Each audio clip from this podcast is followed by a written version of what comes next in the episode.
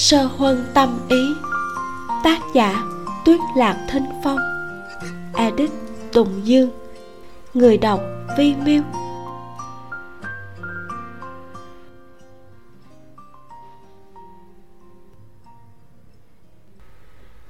Phần 4 chương 16 Hồng Môn Yến, phần hạ. Trong mắt thất công tử dần hiện ra vẻ tức giận.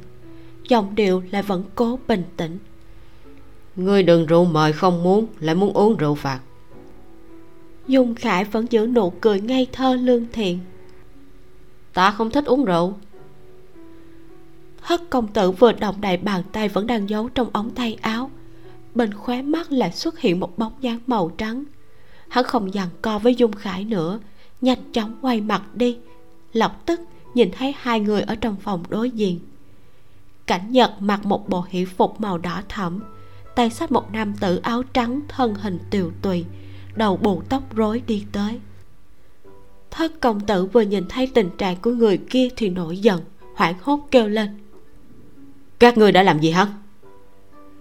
Cả nhật kéo người kia bước qua ngưỡng cửa, dừng lại ở phía trước phòng, không nói lời nào, chỉ là giữa khóe mày hiện rõ vẻ lạnh lùng tàn ác thất công tử cắn răng trừng mắt nhìn cảnh nhật thốt ra một câu nguyền rủa.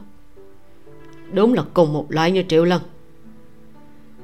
Cảnh nhật nghe thấy lời này cũng không tỏ vẻ tức giận vẫn đứng yên trước cửa nụ cười có phần chăm chọc huynh đệ song sinh cùng một mẹ sao có thể không giống nhau? Thất công tử dời mắt nhìn khắp một vòng quanh sân thở dài nói tiểu tử thanh vân kia chính là ngã vào một chữ si.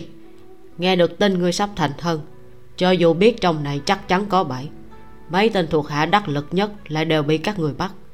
Thế nhưng vẫn cứ không nghe lời khuyên nhất quyết phải tìm tới đây. Cảnh nhật cười lạnh nói hắn không phải là si tình. Hắn chỉ nhìn trúng bộ mặt của ta mà thôi. Thất công tử hơi cau mày lại có phần không đồng ý nói hầu gia nói thế không khỏi có hơi bất công. Thích dung mạo của ngươi thì có gì không tốt. Thanh vân biết thưởng thức, cũng biết quý trọng. Cả một năm qua vẫn luôn lặng lẽ suy ngốc theo dõi ngươi thế nhưng cũng không làm ra chuyện gì không tốt. Trái lại là hầu gia ngươi. Trước thì yêu nữ tử bên cạnh mình rồi muốn thành thân. Sau đó lại dàn bẫy đẩy hắn vào chỗ chết. Không phải là quá bạc tình sao? Cảnh nhật lạnh lùng đáp lại ngang nhiên phạm pháp cấu kết với tà giáo cưỡng bắt dân nữ sát hại người vô tội. Tất cả đều là tội đáng chết. Hôm nay dù hắn có tới hay không thì cũng chạy không thoát được một chữ chết. Người cũng thế thôi. Đúng lúc này nam tử áo trắng trong tay cảnh nhật đột nhiên lẩm bẩm thốt ra mấy tiếng. Giọng khàn khàn gọi nhũ danh của thất công tử. Đi đi mau. Thất công tử biến sắc lộ vẻ sợ hãi trừng mắt nhìn cảnh nhật các người phế võ công của hắn. Sau đó không đợi đám người cảnh nhật lên tiếng thất công tử lại vội hỏi. Bạch quyển danh sách kia ở đâu? Cảnh nhật và dung khải đều không ngờ hắn sẽ hỏi thế. Cũng không biết trong đó có bảy hay không. Đều ra sức tập trung lắng nghe hai kẻ kia nói chuyện. Nào ngờ tên áo trắng kia nghe được câu hỏi này thì cũng giật mình thở phì phò ra sức hỏi lại. Ta không phải. Hôm đó đã đưa cho tên họ kiều. Thất công tử sửng sốt đột nhiên cười to mặt mày vặn vẹo giọng nói khàn khàn cười lớn. Được được lắm kiều tử an. Ta dùng cả nửa cuộc đời để gây dựng mưu đồ cuối cùng lại bị hủy trong tay tên tiểu tử nhà ngươi. Vừa nói vừa nhìn về phía nam tử áo trắng trong mắt thấp thoáng ánh nước. Bạch, võ công của người đã bị phế. Danh sách cũng đã mất. Không có người, lại không có danh sách. Ta chẳng qua chỉ là một phế nhân. Sống trên đời này còn có ích gì? Chúng ta cùng nhau. Hất công tử vừa nâng tay lên thì đã bị một cây đinh phóng tới đánh ngay cổ tay. Một chiếc bình nhỏ từ trong ống tay áo rơi ra, vỡ tan trên mặt đất. Đồng thời, phía sau lưng cũng bị mấy viên đá phóng tới liên tục điểm trúng mấy huyệt đạo trên người, bị cố định tại chỗ không thể động đậy. Cảnh nhật cũng nhanh chóng dùng tay điểm hai đại huyệt của người trong tay mình, khiến cho hắn ta bị ngất đi, kịp thời ngăn chặn hành vi cắn lưỡi tự tử của hắn ta. Cùng lúc đó, từ trong góc tối có hai người đi ra, một người áo trắng xóa, một người áo xanh nhạt. Người đi trước nở nụ cười ôn hòa ấm áp người đi sau lại vẻ mặt lạnh lùng, ánh mắt sáng ngời. Hóa ra là cố nhân tới thăm. Người tới chính là triển vân và đoàn trần. Hai người cùng lộ diện, cảnh giật và dung khải đều nở nụ cười. Trong phòng, chu dục vĩ và triệu đình cũng nhanh chóng chạy ra. Tô thanh vân bị điểm huyệt, trên người cũng bị gông cùng xích lại. Mặc dù đầu óc tỉnh táo nhưng cũng không thể bỏ chạy được đồng thời hai tên ảnh vệ cũng cầm bộ cùng khác tới khóa thất công tử lại áp giải cùng với tô thanh vân và tên áo trắng kia tới nhà môn. Dung khải cười lên tiếng trước. Vừa rồi nghe giáo chủ thất sinh giáo nói gặp được tiểu đoàn tao còn hơi nghi ngờ. Hầu gia à đám binh cứu viện của ngài đúng là người sau lại càng mạnh hơn người trước. Triển vân cười khe khẽ cầm quạt chắp tay lại nói diệu kế của dung đại nhân quả thật khiến cho tài hạ bội phục. Dung khải cười tủm tỉm khoát tay ngăn lại đáp lễ. Sau đó lại nhìn về phía đoàn trần nói. Nghe danh tiểu đoàn công tử đã lâu hôm nay may mắn được gặp mặt. Chuyến đi này của dung mổ quả thật là không uổng phí. Lúc này đoàn trần đang mặc nam trang cũng chắp tay đáp lễ. Dung đại nhân khách khí rồi. Chu dục vĩ và triệu đình tới đây cùng với triển vân và đoàn trần chỉ là chia làm hai tốt. Hai người ở lại cảnh phủ liên thủ với cảnh nhật tóm được tô thanh vân. Lại chuẩn bị để tóm gọn các kiều tử an cùng những kẻ còn lại của thất sinh giáo. Triển vân và đoàn trần thì mai phục ở nha môn. Ngay từ lúc thất công tử xuất hiện thì vẫn luôn theo sát tới tận đây. Vốn dĩ, mọi người đều đã chuẩn bị chu đáo mọi bề. Lại không ngờ rằng mọi chuyện diễn ra thuận lợi đến thế thất công tử nhanh chóng thất bại không kịp phản kháng. Tô thanh vân thì đã bị bắt tại chỗ ngay khi lưới vừa giăng chỉ là, nghe những lời thất công tử vừa nói, thì mọi người đều phải suy xét lại một chút. Sợ rằng, trước đó nam tử áo trắng xuất hiện bên ngoài thành, liều mạng cứu tô thanh vân. Cùng với việc thất công tử biết rõ lần này có mai phục, nhưng vẫn một mình xông vào cảnh phủ, lẫn việc cả bên cạnh hai người này đều không có bất kỳ giáo chúng nào đi theo. Chắc chắn, đều không thoát khỏi liên quan tới kiều tự an và quyển danh sách kia. Từ lời đối thoại của tên áo trắng và thất công tử thì có thể suy đoán rằng rất có thể ban đầu quyển danh sách kia nằm trong tay tô thanh vân. Cho nên, tên áo trắng mới mạo hiểm cứu giúp, nhưng trong thời gian hắn mất tích, không biết tại sao quyển danh sách này lại rơi vào tay kiều tự an lần này, thất công tử tới đây không lấy được danh sách, mà nam tử áo trắng cũng không thể nào thoát thân được. Cho nên, mưu kế coi như đã tan tành, một sai lầm chí mạng. Lúc này, ninh nặc mặt hỷ phục nhanh chóng chạy ra khỏi phòng, tới đứng bên cạnh dung khải. Y thanh vũ cũng đi theo ra bên ngoài. Mọi người lần lượt hành lễ rồi chào hỏi sơ qua. Sau đó, y thanh vũ cười nói tiểu hầu gia vừa rồi chúng ta đã cố gắng giảm nhẹ mọi động tĩnh nhưng sợ là bên chỗ kiều tiểu thư vẫn có thể nghe được đôi chút. Giờ lành đã tới có chuyện gì chúng ta để sáng mai nói tiếp. Bây giờ nên bái thiên địa đi thôi. Triều đình nghe vậy thì cong khoe môi ánh mắt lộ ra vẻ trêu chọc. Vẫn là y đại nhân có mắt nhìn bọn ta chỉ lo nói chuyện vụ án đoán chừng trong lòng vật chi đã vội lắm rồi. Triển vân cũng tiếp lời triệu đình. Đâu chỉ là vội đáng chừng trong lòng đã mắng thầm mấy người chúng ta không biết bao nhiêu lần rồi. Hai người này rõ ràng vẫn còn nhớ rõ trước kia lúc còn ở biển kinh đã từng bị cảnh nhật chế nhạo. Mới nhận cơ hội ngàn năm có một này mà bù lại. Dù sao thì cũng là ngày vui, cảnh nhật cũng không thể thật sự nổi giận được, càng không thể động thủ. Cho nên hai người mới ra sức chế giễu, mỗi người vài câu khiến cho sắc mặt của cảnh nhật trắng không ra trắng mà đỏ cũng không ra đỏ. Chu dục vĩ hiện giờ đã thành gia lập thất tâm tính đã thay đổi không ít.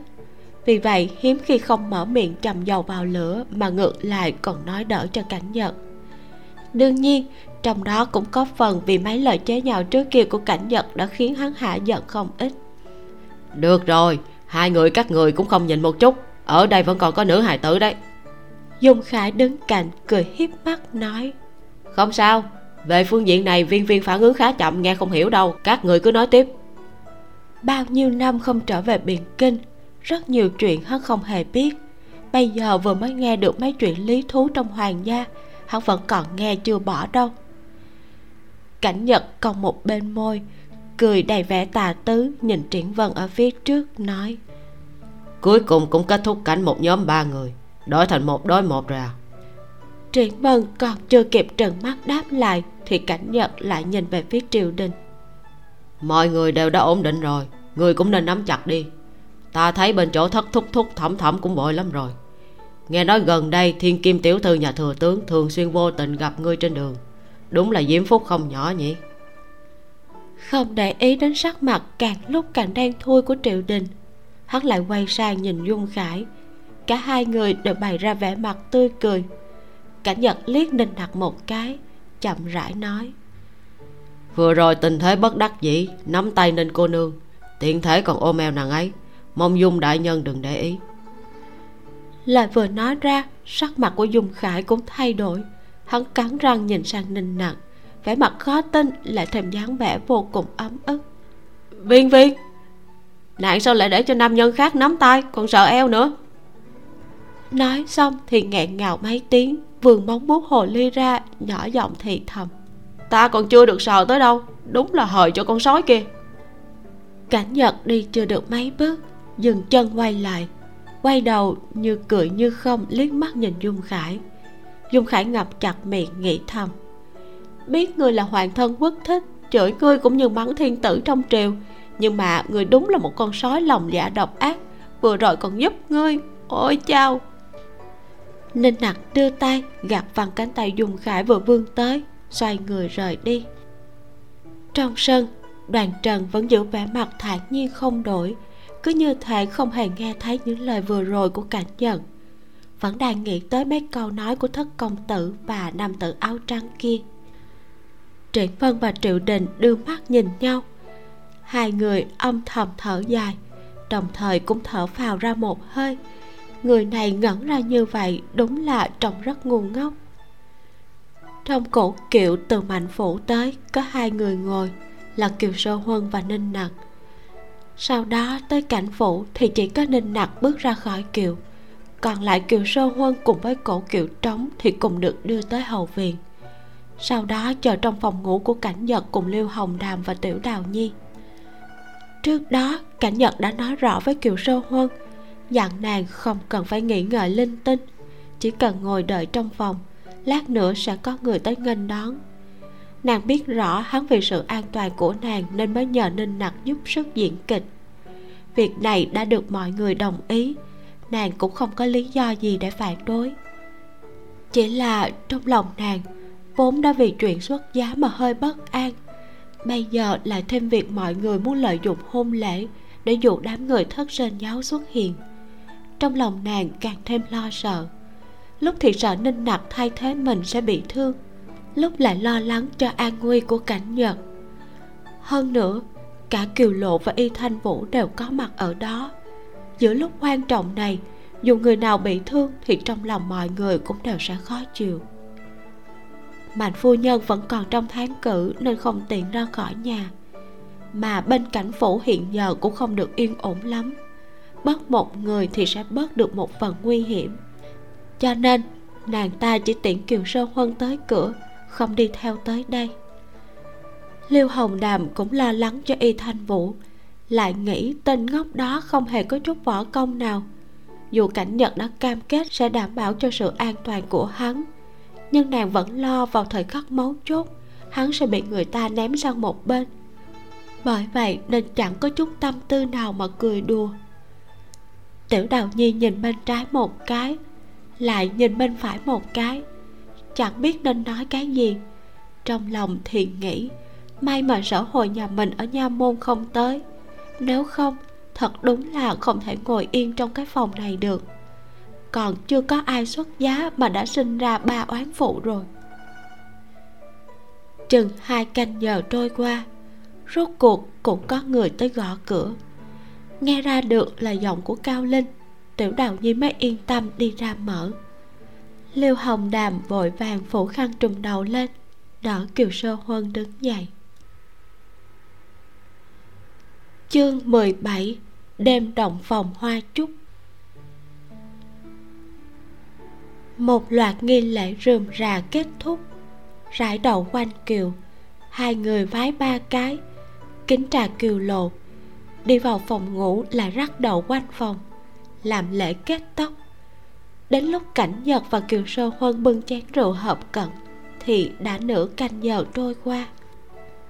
Trăm cài trên tóc kiều sơ huân phần lớn đều là ngự tứ, tương xứng với thân phận an giật hầu của cảnh nhật, nên khá nặng.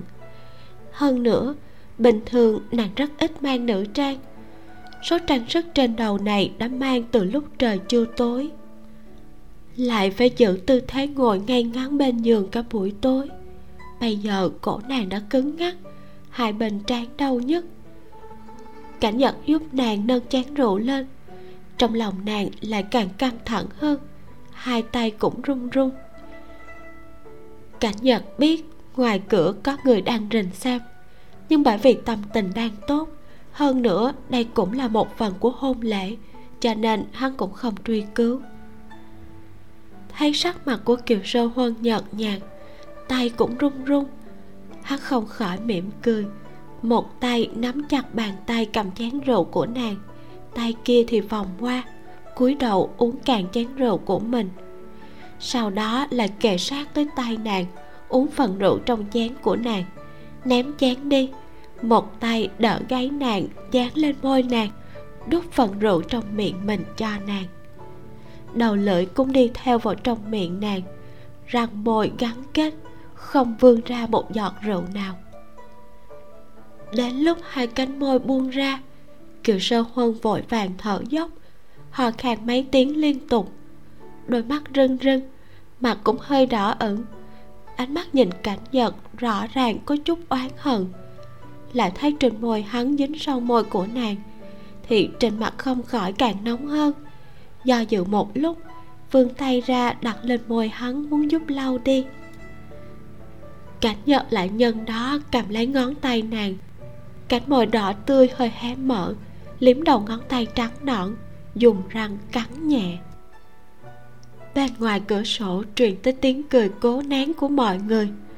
Cảnh nhật hơi nghiêng mặt sang, lạnh lùng quét mắt, liếc đám người bên ngoài cửa sổ tất cả đám người bên ngoài đều lập tức im bặt. Cao linh đứng ở phía sau thấp giọng cất tiếng. Hầu gia đã chuẩn bị sẵn yến tiệc hôm nay các vị đều đã vất vả rồi. Nào xin mời. Tất cả mọi người đều hiểu được đạo lý phải biết trừng biết mừng vậy nên cũng nhao nhao đứng thẳng người dậy đi theo cao linh. Trong phòng cảnh nhật quay sang nhìn về phía kiều sơ huân trong ánh mắt đầy tình nồng ý mật, hơi nhướng mày mỉm cười nhìn nàng.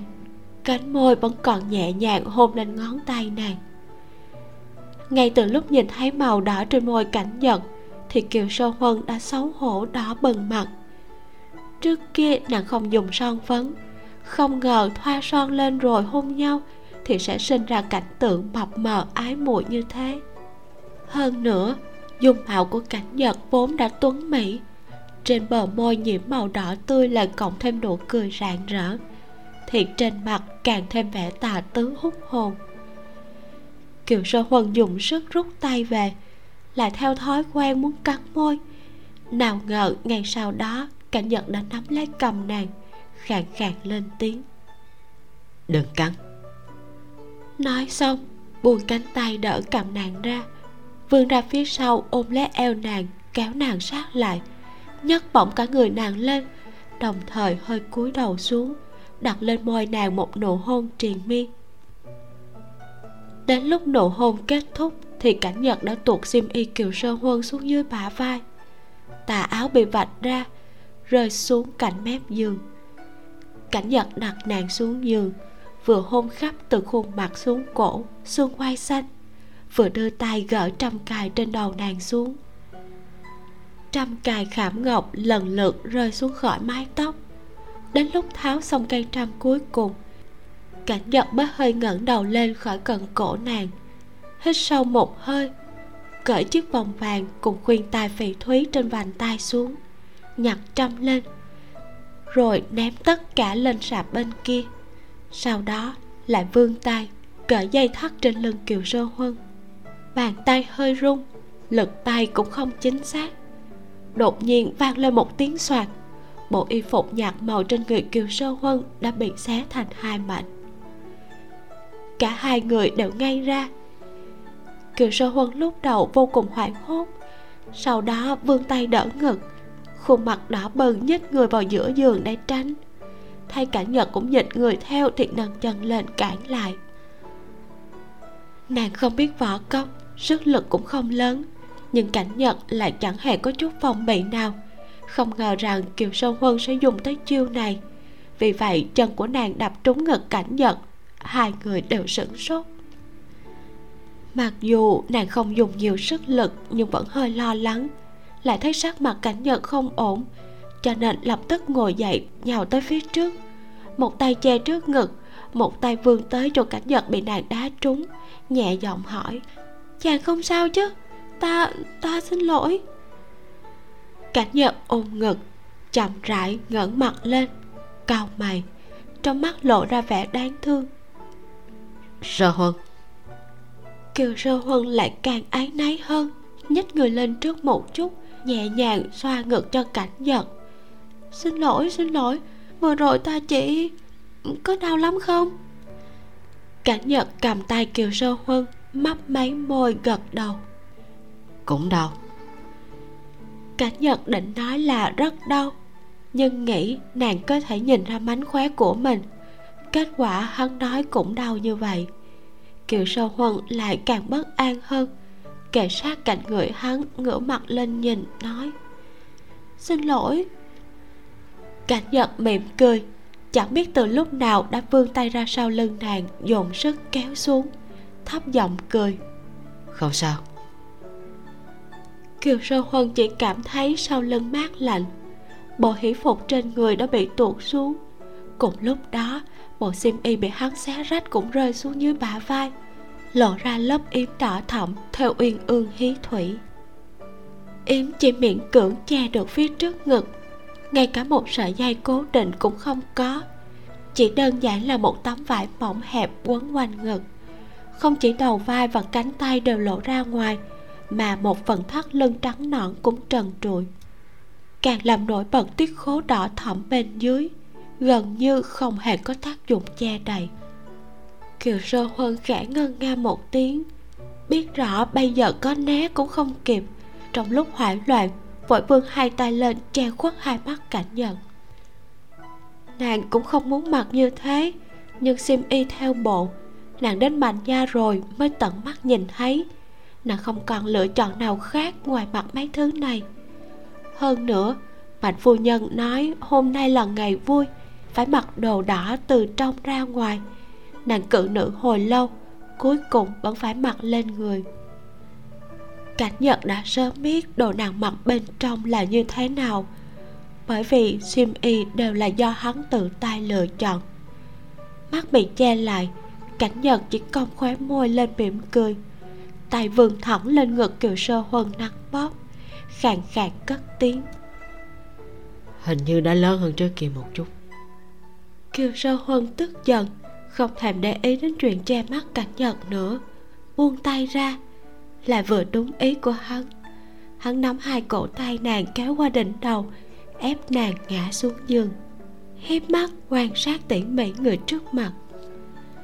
Mặt kiều sơ huân nóng như bị lửa hung mím môi trừng cảnh nhật. Chàng.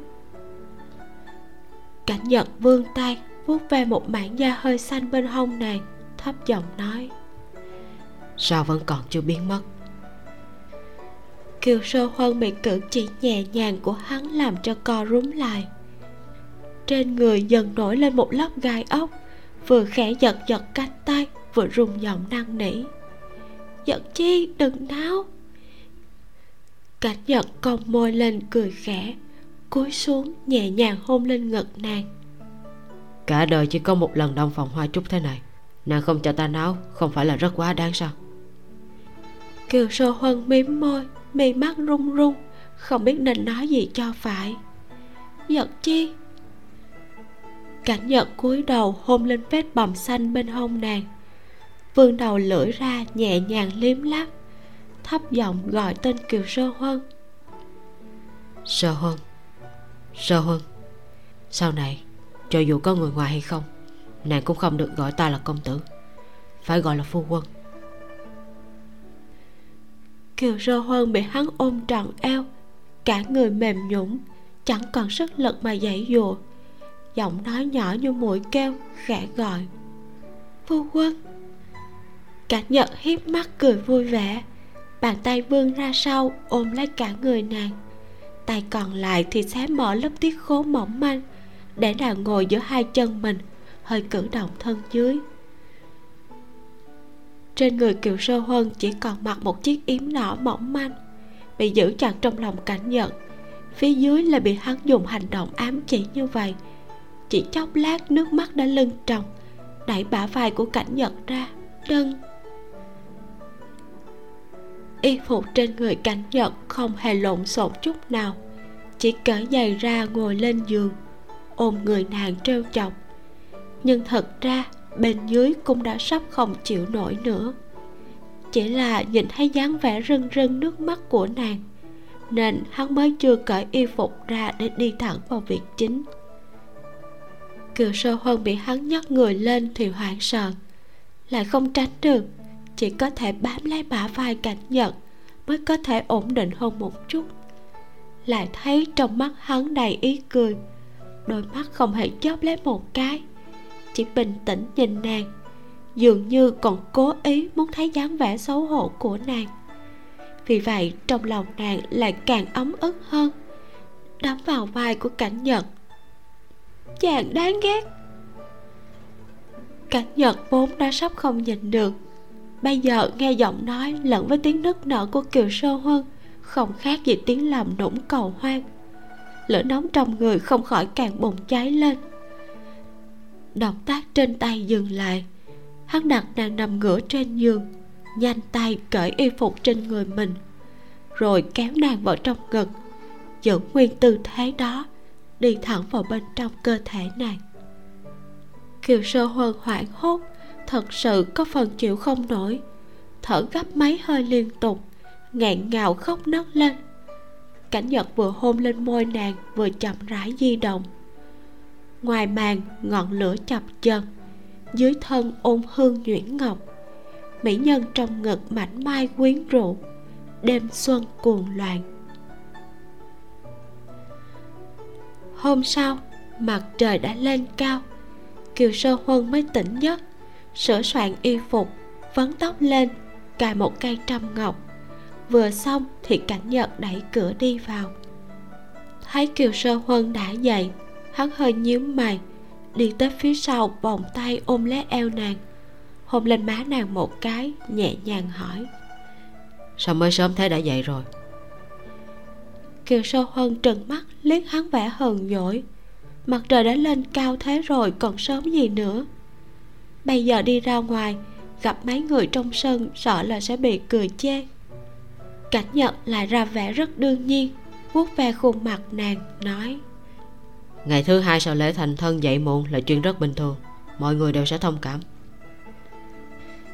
Kiều sơ huân bị lớp da mặt dày của cảnh nhật làm cho tức giận đến ngàn hồng. Xoay người đẩy hắn một cái đứng dậy đi ra ngoài. Cảnh nhật lại vươn tay kéo nàng gác cầm lên hõm vai nàng giọng nói buồn buồn. Sơ huân kiều sơ huân cảm thấy tâm tình của cảnh nhật hơi khác thường. Nàng liền giơ tay lên nhẹ nhàng vuốt ve khuôn mặt hắn hỏi sao vậy? Cảnh nhật im lặng một lúc cầm tay kiều sơ huân một tay khác thì vòng quanh eo nàng nói không sao ta chỉ cảm thấy có chút không chân thực tối hôm qua, thất công tử nói hắn và triệu lân đều giống nhau. Hắn không hề chần chừ lên tiếng đáp lại. Thật ra, trong lòng không phải là không hề khó chịu. Bởi vì trong lòng hắn vẫn luôn cảm thấy mình và triệu lân có rất nhiều điểm giống nhau. Nếu như không giống, hắn sao có thể tính trước được bước đi tiếp theo của triệu lân và phụ thân? Nếu như không phải tâm tư tương đồng hắn sao có thể biết được hai người kia chắc chắn sẽ lọt bẫy? Mạo hiểm thuê người tới chỗ triển vân để lấy cái khèn ngọc kia. Nói cho cùng, nếu không phải là người một nhà, hắn sẽ không có tâm tư, âm hiểm, thủ đoạn tàn ác như thế. Sẽ không dùng phương thức lấy độc trị độc, ăn miếng trả miếng mà khiến cho hai người kia không cách nào trở mình cho dù là chinh chiến ngoài trận mạc hay là dẹp tan thất sinh giáo, tác phong của hắn về bản chất đều giống với phụ thân và huynh trưởng. Cho nên, mặc dù thời gian ở cạnh kiều sơ huân chưa lâu, hắn vẫn có thể thuận lợi cưới được giai nhân. Mặc dù trong lòng cảm thấy rất vui vẻ, nhưng vẫn ôm chút bất an không chắc chắn. Giống như kẻ lữ hành bước đi trên sa mạc lâu ngày bỗng nhiên nhìn thấy ốc đảo. Dù cho tay đã chạm tới dòng suối mát, nhưng vẫn lo lắng, tất cả chỉ là ảo ảnh đẹp đẽ, nhưng lại không chân thật. Kiều sô huân để mặc cho cảnh nhật ôm một lúc, tay đặt lên cánh tay cảnh nhật nhẹ giọng nói, nhật chi, cho dù người bên ngoài nói thế nào, trong lòng thao chàng vẫn là một người tốt cảnh nhật khép hờ mắt tựa vào hõm vai kiều sơ huân. Một lát sau mới đáp lại một tiếng. Cánh môi chậm rãi cong lên. Trăm câu ngàn từ của người ngoài cũng không bằng được một chữ tốt của người trong lòng. Cho dù có thêm bao nhiêu lời khen, thì cũng chỉ là thêu hoa trên gấm hai người đi tới sảnh trước. Đám người trong phòng đang ăn uống say sưa an đại tỷ là một bàn lớn đồ ăn. Ngó sen hoa quế, dương sĩ xào măng, tôm chiên tàu phớ phù dung, cá hầm, bánh ngô vàng ống, bánh ngọt hoa bông trắng tinh. Mỗi người còn được thêm một bát tổ yến hầm. Trên bàn trà bên cạnh, bày mấy loại trà cùng đủ thứ mứt hoa quả được làm rất khéo tay. Mứt anh đào mứt ngân hạnh mứt nho tất cả đều trong suốt óng ánh, mùi trái cây xông vào mũi. Cả đám đều ăn rất sung sướng. Y thành vũ mặc dù cũng ăn uống thỏa thích, nhưng nhìn mọi người buông một chén tổ yến thì lại mím môi lộ vẻ đau lòng. Vì tất cả đều lấy từ chỗ hắn đó. Đám người kia làm gì có chỗ nào giống hoàng thân quốc thích quan lớn trong kinh thành chứ? Toàn là một đám thổ phỉ cường đạo cả uổng công hắn mấy ngày trước nhìn thấy dung khải trong truyền thuyết còn kích động trong lòng. Mấy ngày ở chung mới phát hiện ra, người này chỉ được lớp da mặt dày, đặc biệt là những lúc ở trước mặt ninh nặc thì luôn cố bày ra dáng vẻ sợ sệt vô tội. Nhưng thực ra, bản chất chính là một con hồ ly. Chỉ có tiểu đoàn công tử kia thì con người vẫn còn khá tốt. Chỉ là rất kiệm lời chẳng có người nào nói giúp cho y thành vũ hắn mấy lời. Mọi người thấy kiều sơ huân đi ra thì đều hành lễ. Chào hỏi xong xuôi, lại thấy nàng nhìn chằm chằm triển vân. Trong mắt hiện ra vẻ do dự. Rõ ràng là đang nghĩ tới điều gì đó, nhưng lại không chắc chắn lắm. Người bên ngoài đều nhìn ra, mặc dù không có ai lên tiếng hỏi thẳng nhưng người nào người nấy đều bày ra vẻ mặt chờ xem kịch vui. Đoàn trần và triển vân đã thành thân ở sơn trang hành vân hai tháng trước. Mấy ngày trước nhận được thư của cảnh giật thì lập tức thúc ngựa lên đường. Mãi tới ngoài thành việt châu mới chạm trán triệu đình và chu dục phỉ bây giờ thấy trong mắt kiều sơ huân lộ ra vẻ chần chừ. Hai người đưa mắt nhìn nhau. Triển vân để đũa xuống, khẽ cười, nói phu nhân, trước kia chúng ta đã từng gặp nhau ở đâu sao? Cảnh nhật đang đứng bên cạnh, thấy vậy thì bật mình. Sao huân nhà hắn từ trước tới nay đơn thuần lại hay xấu hổ? Hiếm khi nhìn một nam nhân mà không chớp mắt như vậy. Triển vân này, dáng dấp cũng không phải là khuynh quốc khuynh thành. Trước kia cũng chưa từng nghe nàng nhắc tới là có quen biết. Sao mà vừa gặp là nhìn chằm chằm như thế? Lần nữa nghe được giọng của triển vân. Kiều sơ huân cẩn thận nhớ lại. Ánh mắt lại nhìn thấy ngọc bội xanh biếc treo bên hông đối phương. Môi lộ ra một nụ cười, thấp giọng nói. Trước kia ở biển kinh từng nhiều lần nghe nhắc tới chuyện của triển công tử cùng tiểu vương gia, chu đại nhân và đoàn công tử. Không ngờ rằng ta lại đã từng được gặp mặt. Chương 18 tiệc rượu thiên hạ. Trí nhớ của triển vân luôn rất tốt. Nghe kiều sơ huân nói vậy lại nhìn kỹ mặt mũi của đối phương cẩn thận nhớ lại một lát. Đôi mắt cong cong mở lớn lên vì kinh ngạc. Phu nhân là bị ở đối diện phường lục sa hôm đó. Kiều sơ huân mỉm cười gật gật đầu sau đó nhẹ nhàng cảm ơn triển vân. Hôm đó may nhờ có triển công tử. Nói còn chưa dứt lời thì đã bị triển vân đứng dậy ngăn lại. Cảnh nhật ở bên cạnh cũng đỡ lấy một bên hông nàng, đồng thời dùng ánh mắt thăm dò nhìn người phía trước. Triển vân nở nụ cười yếu ớt, chậm rãi giải thích rõ cho mọi người. Hôm đó ở phường lục sa, lý lâm khát ném qua một bình rượu lúc đó ta lao ra cửa sổ đón lấy. Suýt chút nữa thì đụng phải phu nhân. Bọn triệu đình vẫn còn nhớ rõ chuyện này. Vì vậy nghe triển vân giải thích xong thì nhao nhao làm ầm lên. Chu dục vị cười nhìn về phía kiều sơ huân không ngừng tắm tắt. Thật đúng là khéo quá. Quanh đi quẩn lại một vòng hóa ra mọi người đều đã từng gặp nhau. Kiều sơ huân và cảnh nhật đều là người biện kinh thế nhưng, suốt nhiều năm qua lại chưa từng có duyên gặp gỡ. Mãi cho tới khi cảnh nhật bị giáng chức điều ra khỏi kinh thành. Kiều sơ huân lại bị ép xuất giá, hai người mới có duyên trùng hợp gặp nhau. Sau đó lại cùng nhau tới thành việt châu này. Hai người lâu ngày sinh tình, trải qua bao khó khăn, cuối cùng có thể kết làm lương duyên thành người một nhà. Mà hàng năm, nàng chỉ có mấy lần được xuất phủ. Lại đúng lúc đụng phải đoàn trần và lý lâm khác hẹn nhau ở phường lục sa. Lúc đó, triển vân vẫn luôn chú ý động tĩnh phía trước. Cho dù bình rượu kia không đập vào người qua đường, thì hắn cũng sẽ vươn tay ra đón. Bởi vì lý lâm khác vốn có ý khiêu khích, không ngờ rằng một lần ra tay giúp đỡ, người kia sau này lại trở thành người trong lòng mà cảnh giật cưới về làm thê tử. Mọi người nghĩ lại ai nấy đều nở nụ cười. Cảnh nhật nghe được lời giải thích của triển vân mặc dù có chút không vui nhưng vẫn nhẹ nhàng gật đầu chân thành nói lời cảm ơn. Triển vân cười đáp lại nhẹ nhàng nói một câu. Sớm biết có ngày hôm nay. Cảnh giật nhướng mày triển vân vốn định nói tiếp lại không thốt ra tiếng nào nữa. Mấy người bên cạnh nghe thấy thì đều bật cười thành tiếng. Đúng vậy, sớm biết có ngày hôm nay thì lúc trước cứu nàng nên nói thêm mấy câu. Tỷ như, sau này có gặp phải tiểu tử này thì nhớ đi đường vòng hoặc là gì đó. Có lẽ bây giờ mọi thứ đều đã khác. Cảnh nhật có cưới được kiều sơ huân hay không?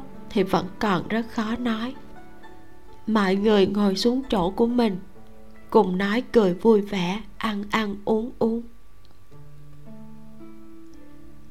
Đêm qua, cảnh phủ bày trận, dùng chuyện thành thân của cảnh nhật và kiều sơ huân làm mồi, dùng cảnh nhật để dụ tô thanh vân, dùng kiều sơ huân để dụ kiều tử an, dùng nam tử áo trắng bị bắt trước kia để dụ thất công tử ra mặc dù có đôi chút khác với dự liệu, nhưng lại phơi bày rõ chuyện danh sách. Thất công tử và tô thanh vân đều bị giam vào đại lao, giao cho dung khải áp giải về kinh. Chuyện thất sanh giáo cũng miễn cưỡng coi như đã kết thúc. Duy chỉ có kiều tự an vẫn chưa hề xuất hiện, khiến cho mọi người mà đặc biệt là cảnh giật cảm thấy bất an kiều lộ giao dược đường trong thành việt châu cho minh đại phu xử lý. Lợi nhuận hàng năm của dược đường sẽ chia cho kiều sơ huân 7 phần, minh đại phu được 3 phần, coi như là một phần của hồi môn cho kiều sơ huân. Lại mời thêm một sư phó tới giúp minh đại phu quản lý sổ sách. Bởi vì còn phải tới mấy châu phủ lân cận, nên ngày thứ ba, sau khi kiều sơ huân và cảnh giật thành thân kiều lộ đã lên đường rời đi. Cùng ngày, triển vân và đoàn trần cũng xin cáo từ trước. Nói có nhiều chỗ còn muốn đi. Triệu đình và chu dục vĩ thì ở lại, đợi cùng dung khải trở về biển kinh. Mấy ngày liên tục, tâm tình của cảnh giận ảm đạm. Mãi cho tới trước khi đi một ngày, hắn đến tìm dung khải, ngồi trong trà lâu nói chuyện cả một buổi chiều đến tối về nhà thì gọi đám ảnh vệ tới, bảo mọi người hãy tự mình chọn đi hay ở. Cảnh giật cùng cao linh và 17 ảnh vệ còn lại đều quen nhau từ nhỏ. Nhiều năm qua đã cùng nhau trải qua không ít gian khổ, phúc họa đều cùng nhau đi qua. Cảnh giật có một miếng cơm ăn thì tuyệt đối sẽ không để cho mọi người chỉ ăn được cháo lỏng ở thành việt châu này đã gần một năm, mọi người đều trải qua cuộc sống tầm thường, không sóng gió. Cảnh nhật lại không muốn trở lại triều đình. Đời này cũng không thể trở về biển kinh. Nhưng đám ảnh vệ thì khác. Năm đó, trước khi thánh chỉ ban xuống, cảnh nhật từng nhờ vả thất vương gia xin bệ hạ nương tay, không thể ép buộc những người này đi hay ở thánh thượng suy xét bọn họ đã từng cùng tam vương gia đánh trận. Chết ba ảnh về. Người chết thì đã rồi, cũng truy phong hàng trung liệt. Người sống lại có cảnh giật ra sức bảo vệ.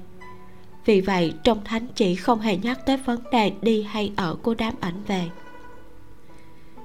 Vì vậy, lúc đó, cùng cảnh nhận ra biên cảnh tới thành việt châu này là lựa chọn của cả đám người bây giờ chuyện thất sinh giáo đã kết thúc. Dung khải lại áp giải mấy tên trọng phạm trở về kinh. Đây chính là lý do không thể tốt hơn nữa. Nếu mọi người muốn đi, thì có thể nhân cơ hội này mà đi cùng dung khải. Đến lúc trở lại biển kinh, thì ở lại hình bộ, theo bên cạnh dung khải. Cũng không sợ bị kẻ khác coi thường. Cảnh nhật suy nghĩ vô cùng chu toàn dung khải cũng khẳng khái nhận lời. Bằng lòng, cho dù chỉ có một người đi theo hắn, thì cũng sẽ đối đãi như huynh đệ ruột thịt. Tuyệt đối sẽ không hề thua kém cảnh nhật trước kia. Dung khải đã nhận lời, thì cảnh nhật có thể tin tưởng. Bây giờ chỉ xem ý định của mọi người, ai đi, ai ở. Trước đó, cao linh cũng không biết chuyện vì vậy, nghe cảnh nhật nói hết lời thì cũng yên lặng một lúc lâu. Đám ảnh vệ chia làm hai nhóm. Đứng bên tay trái cảnh nhật thì là ở lại. Đứng ở bên kia thì là rời đi. Tất cả mọi người đều hiểu được dụng ý của cảnh nhật. Lựa chọn lần này không chỉ vì tình nghĩa huynh đệ, mà còn có cả sự gửi gắm của cảnh nhật. Ở lại việt châu cho dù sau này theo cảnh nhật đi khắp bắc nam, thì phần lớn cũng chỉ là hộ tống cảnh nhật cùng kiều sơn huân. Nếu trở về biển kinh theo dung khải, thì mới có thể cống hiến cho triều đình, cũng không uổng phí công lao bồi dưỡng nhiều năm qua của cảnh nhật. Chẳng mấy chốc, mọi người đã quyết định xong. Ở lại lấy tiểu lục đứng đầu, rời đi thì lấy tiểu bôi đứng đầu. Một bên sáu người bên kia thì được 11 người. Cao linh vẫn đứng yên không nhúc nhích. Lúc mọi người đều chuyển mắt về phía hắn thì thấy hắn quỳ xuống đất chắp tay với cảnh nhật chủ tử cao linh có một thỉnh cầu. Cảnh nhật gật đầu nói. Chuẩn cao linh được cảnh nhật vui vẻ đồng ý ngay lập tức như vậy thì lại hơi ngay ra ngập ngừng nói chủ tử không hỏi. Cảnh nhật mỉm cười nói. Mọi người các ngươi đều là huynh đệ ruột thịt của ta. Bây giờ mọi người sắp chia xa. Cho dù muốn cái gì ta cũng đồng ý. Cao linh hơi chần chừ một lúc hai mắt rũ xuống ngượng ngùng nói. Ta và huệ nhi tình đầu ý hợp mong chủ tử tác thành. Huệ nhi chính là khuê danh của an đại tỷ cả cảnh nhật lẫn đám ảnh vệ đều sửng sốt. Sau đó thì cười ầm lên mở miệng trêu chọc. Cao linh huynh đúng là nhanh tay nhanh chân. Bây giờ chủ tử không cần phải lo đầu bếp chạy mất có thể tiếp tục ăn cơm an đại tỷ nấu rồi. Đây còn chẳng phải là học theo chủ tử sao? Trước kia kiều tiểu thư. Nghe nhắc đến kiều sơ huân sắc mặt của cảnh nhật chợt lạnh mọi người đang nhao nhao đều lập tức biết điều ngậm miệng lại. Tiểu vạn lắp bắp xua tay ra vẻ đáng thương. Chủ chủ tử ta sai rồi. Đừng phạt ta. Ta cũng là vì đồ ăn của phu nhân nên mới quyết định ở lại. Mọi người lại cười ầm lên lần nữa. Cảnh nhật cũng vui vẻ phất tay một cái cười nói. Chỉ cần bản thân của các ngươi ưng thuận ta và sâu hơn đều không có ý kiến cao linh đáp lại một tiếng đứng dậy đi tới đứng phía trước tiểu lục. Trong đội ngũ của tiểu bôi có người lên tiếng. Chủ tử. Cảnh nhật đưa mắt nhìn sang ý bảo có gì cứ nói. Tiểu lô rầu rĩ nói. Chủ tử nếu sau này chúng ta không còn muốn làm nữa. Cảnh nhật tiếp lời trịnh trọng đồng ý nếu như đã chán ở biển kinh rồi, không muốn liều sống liều chết cùng dung khải nữa, thì cứ trở về. Bất cứ lúc nào, nơi đây cũng là nhà của các ngươi. Trong mắt mọi người đều lộ ra vẻ không nở nhưng rồi vẫn cố gắng lấy lại tinh thần, vui vẻ đáp lời. Sáng sớm hôm sau, mọi người đều lên đường. Cảnh nhật, kiều sơn huân và y thanh vũ cùng tiễn dung khải triệu đình, chu dục vĩ cùng 11 ảnh vệ tới tận cửa thành. Mãi cho tới khi không còn nhìn rõ bóng dáng những người kia nữa, thì mới quay người trở về.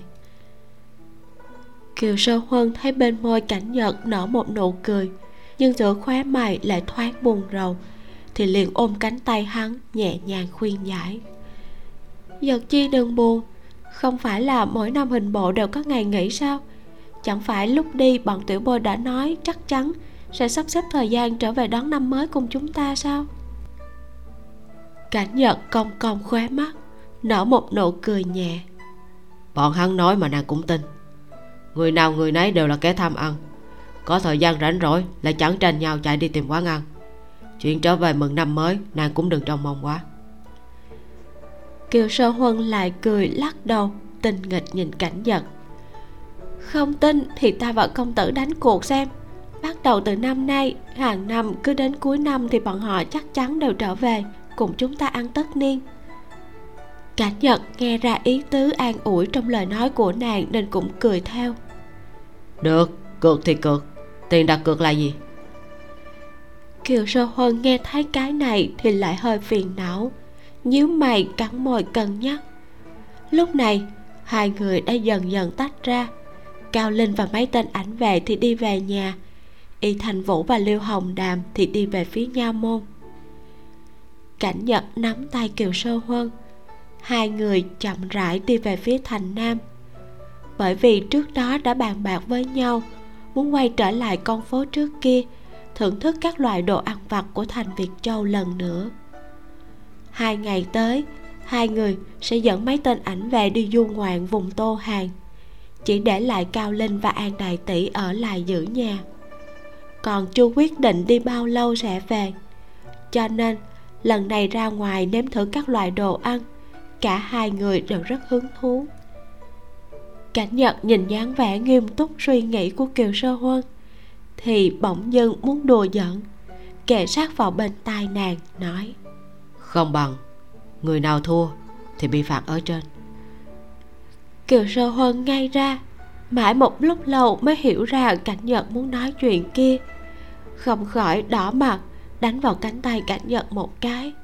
Giọng hơi quở trách. Lúc nào cũng không đứng đắn. Cảnh nhật nhướng mày một cái không tán thành. Ta không đứng đắn thế nào? Không phải người thua thì nên bị phạt sao? Ở trên rất mệt. Nếu không người thua bị phạt ở dưới. Kiều sơ huân lắc đầu theo bản năng không được, ta không biết phía trên phải làm sao. Nói giữa chừng thì thấy nụ cười hư hỏng trên mặt cảnh nhật. Nàng đẩy tay hắn, đi thẳng về phía trước, mỉm môi oán trách. Không để ý tới chàng nữa. Cảnh nhật vươn tay kéo nàng lại, ôm lấy thắt lưng nàng, cúi đầu kề bên tai kiều sơ huân mỉm cười. Đừng có chạy lung tung, không còn nhớ chuyện lần trước nữa sao, hử? Vừa nói chuyện, vừa đưa mắt tới một góc nào đó. Khóe môi hơi cong lên, khẽ hôn xuống bàn tay nàng. Kiều sơ huân hơi rụt cổ lại, đẩy tay cảnh giật ra, thấp giọng nói, ta biết rồi, chúng ta đi thôi. Bây giờ đang là ban ngày, lại là ở trên đường cái, nói thế nào thì cũng nên có chừng mực một chút. Trong một góc khuất một người nhẹ nhàng hiếp mắt, nắm chặt tay, nhìn hai người thân mật quấn quýt. Luyến tiếc ngắm nhìn nụ cười ngọt ngào của kiều sơ huân. Mãi cho tới khi cảnh giật ôm nàng đi càng lúc càng xa, khuất hẳn giữa đám đông. Nhiều năm trước, đầu buổi chiều của một ngày cũng quang đạn sáng sủa như hôm nay. Cũng trong một xó xỉnh âm u thế này, tiểu cô nương xinh đẹp đáng yêu kia đã vươn tay ra ngay trước mặt hắn. Giọng nói ngọt ngào mềm mại lẫn với vẻ rụt rè, hỏi hắn có muốn ăn bánh ngọt hay không. Lúc hắn ngước mắt lên, tiểu cô nương bị ánh nhìn của hắn làm cho sợ hãi, nhưng cánh tay lại không hề rụt lại. Bát bánh trứng hơi vàng, phía trên rải hành lá băm nhỏ xanh xanh. Hơi nóng vẫn bốc lên nghi ngút rất giống với mùi vị của những chiếc bánh mà mẹ hắn thường làm cho hắn ăn lúc mẹ hắn vẫn còn sống. Xúc từng muỗng bánh cho vào miệng. Khi đó, hắn đã lập lời thề. Cho dù phải đánh đổi cả cuộc đời, thì hắn cũng phải báo đáp ân tình của nàng dành cho hắn. Nhưng bắt đầu từ lúc nào mà tâm tư của hắn đối với nàng đã không còn đơn thuần như thế nữa. Đã quên mất lời thề cả đời phải đối tốt với nàng. Ngược lại lại muốn phải giam nàng ở bên cạnh mình cả đời thì mới cam lòng. Ngày ấy, hắn dẫn theo một đám gia đình đuổi theo từ kiều phủ tới tận cửa thành. Thật ra, chỉ cần nàng không bước lên cổ kiệu kia, chỉ cần đi thêm mấy bước nữa thôi thì đã có thể đến được chiếc xe ngựa mà hắn đã sắp xếp sẵn để đưa nàng đi. Lúc đó hắn sẽ nói với nhị phu nhân rằng, đại tiểu thư đã bị người ta bắt đi, không biết rõ tung tích. Mà trong khoảng thời gian trước khi kiều lộ trở về, hắn tự tin rằng hắn có đủ thời gian để có thể khiến cho nàng thích hắn. Dù sao thì từng có một khoảng thời gian không ngắn, trong ánh mắt nàng nhìn hắn, rõ ràng có ý yêu thích và ỷ lại. Đến lúc kiều lộ trở về đương nhiên sẽ không đồng ý gả trưởng nữ của mình đi làm thiếp cho người ta. Hắn cũng có thể danh chính ngôn thuận ở rễ kiều gia, ôm mỹ nhân vào lòng. Chỉ là đời người vốn không có nhiều nếu như như vậy. Nàng không thể chạy thêm mấy bước nữa mà lại nhào vào một cổ kiều. Khoảnh khắc tên thị vệ kia lấy ngọc bài ra, hắn đột nhiên nảy sinh dự cảm rằng, lần này hắn thật sự không bắt nổi nàng. Chỉ là khi đó chấp niệm quá sâu, hắn cố tình không để ý đến điều đó, cũng không chịu tin vào nó. Sơ an đường là lễ vật mà hắn vẫn luôn âm thầm muốn tặng cho nàng. Đêm đó, hắn ôm nàng mớm thuốc và chăm cứu.